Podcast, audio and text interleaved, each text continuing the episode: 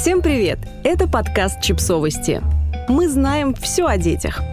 Что такое идеальное материнство и почему оно на самом деле невозможно – как показывает практика за фасадом идеальности и всепоглощающего счастья счастливых мам любимых детей и любимых жен счастливых мужей, прячется много скелетов. А ведь так хочется демонстрировать миру и доказывать себе, что я счастлива. Что стоит за обратной стороной материнства? Разбираемся со специалисткой в области детско-родительских отношений и авторкой книги «Идеальная любовь неидеальных мам» Меседой Булач.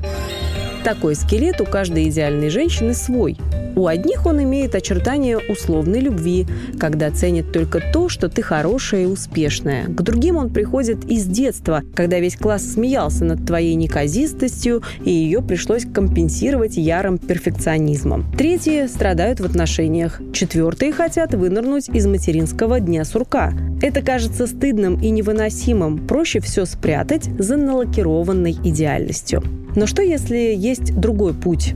Да, поначалу можно хорошо ободрать коленки, что в переводе душу, но потом, если дать себе время и допустить, что ты не обязана быть идеальной, даже самой себе. Если открыть шкаф и взглянуть на скелеты, которые ты там годами держала в заточении и обходила стороной, вдруг станет не так уж и страшно. Погружаясь в материнство, мы все начинаем путь, который может занять многие годы. Кого-то он уводит далеко от себя, а кого-то наоборот приводит к себе. Иногда кажется, что это дорога без конца, и повороты становятся все круче, а озера все глубже. Но поверьте, если закрыть глаза и смотреть сердцем, вы сможете. Почти каждую маму с запросом «мой малыш плохо себя ведет» беспокоит больше не его поведение, а неудобство перед обществом. Что скажут люди? Почему они должны терпеть? Неудобно быть неудобным? И так далее.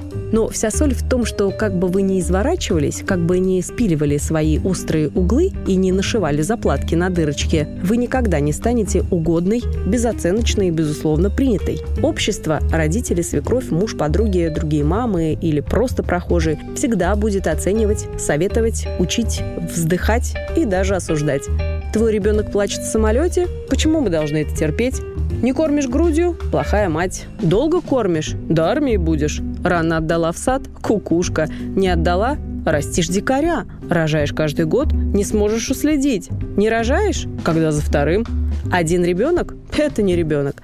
Ухоженная и пределе на детей забила. Домохозяйка с дулей помешалась на борщах и памперсах. Общество мыслит шаблонами и боится выйти за рамки коллективной травмы. Не терпят, осуждают, лезут и советуют, потому что только так ощущают себя живыми. Раньше или сейчас им все это было нельзя.